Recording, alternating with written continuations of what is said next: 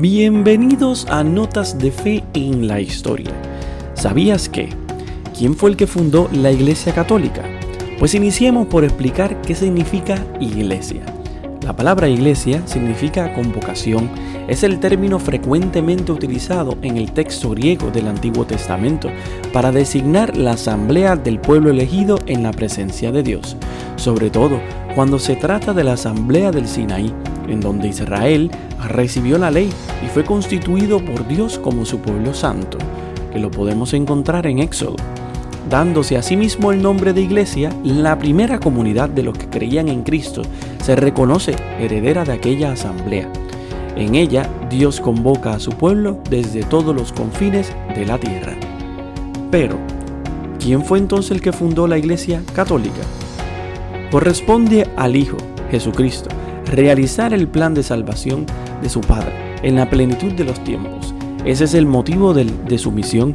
El Señor Jesucristo comenzó su iglesia con el anuncio de la buena noticia, es decir, de la llegada del reino de Dios prometido desde hacía siglos en las Escrituras. Fue Él el que decidió nombrar a Pedro como cabeza de la iglesia, ya que en el Evangelio de Mateo dijo las siguientes palabras, sobre esta piedra edificaré mi iglesia. Además, fue por medio del Espíritu Santo que la iglesia recibe ese último empuje, ese último bendición para salir al mundo y entonces proclamar el Evangelio y las buenas noticias a las demás personas sin tener miedo. Hay personas que afirman que fue el emperador Constantino quien en el siglo IV fundó la iglesia. Esto es totalmente falso. Con el edicto de Milán, Constantino terminó con la persecución y matanza de los cristianos, lo cual fue positivo, pero hasta aquel momento los cristianos eran vilmente asesinados en el Coliseo romano por los pasados emperadores, ya que se les veía como opositores del imperio y como una secta.